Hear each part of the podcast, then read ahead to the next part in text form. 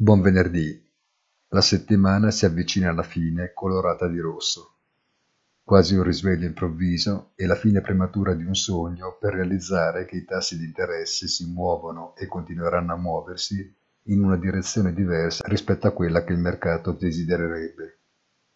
Esistono poi le fluttuazioni del momento che deformano il presente spostando il fuoco su un futuro forse ancora molto lontano ma quando si torna alla realtà il rischio è di prenderne coscienza troppo in fretta. Un buon fine settimana e come sempre appuntamento con il punto della settimana sul nostro sito easy-finance.it.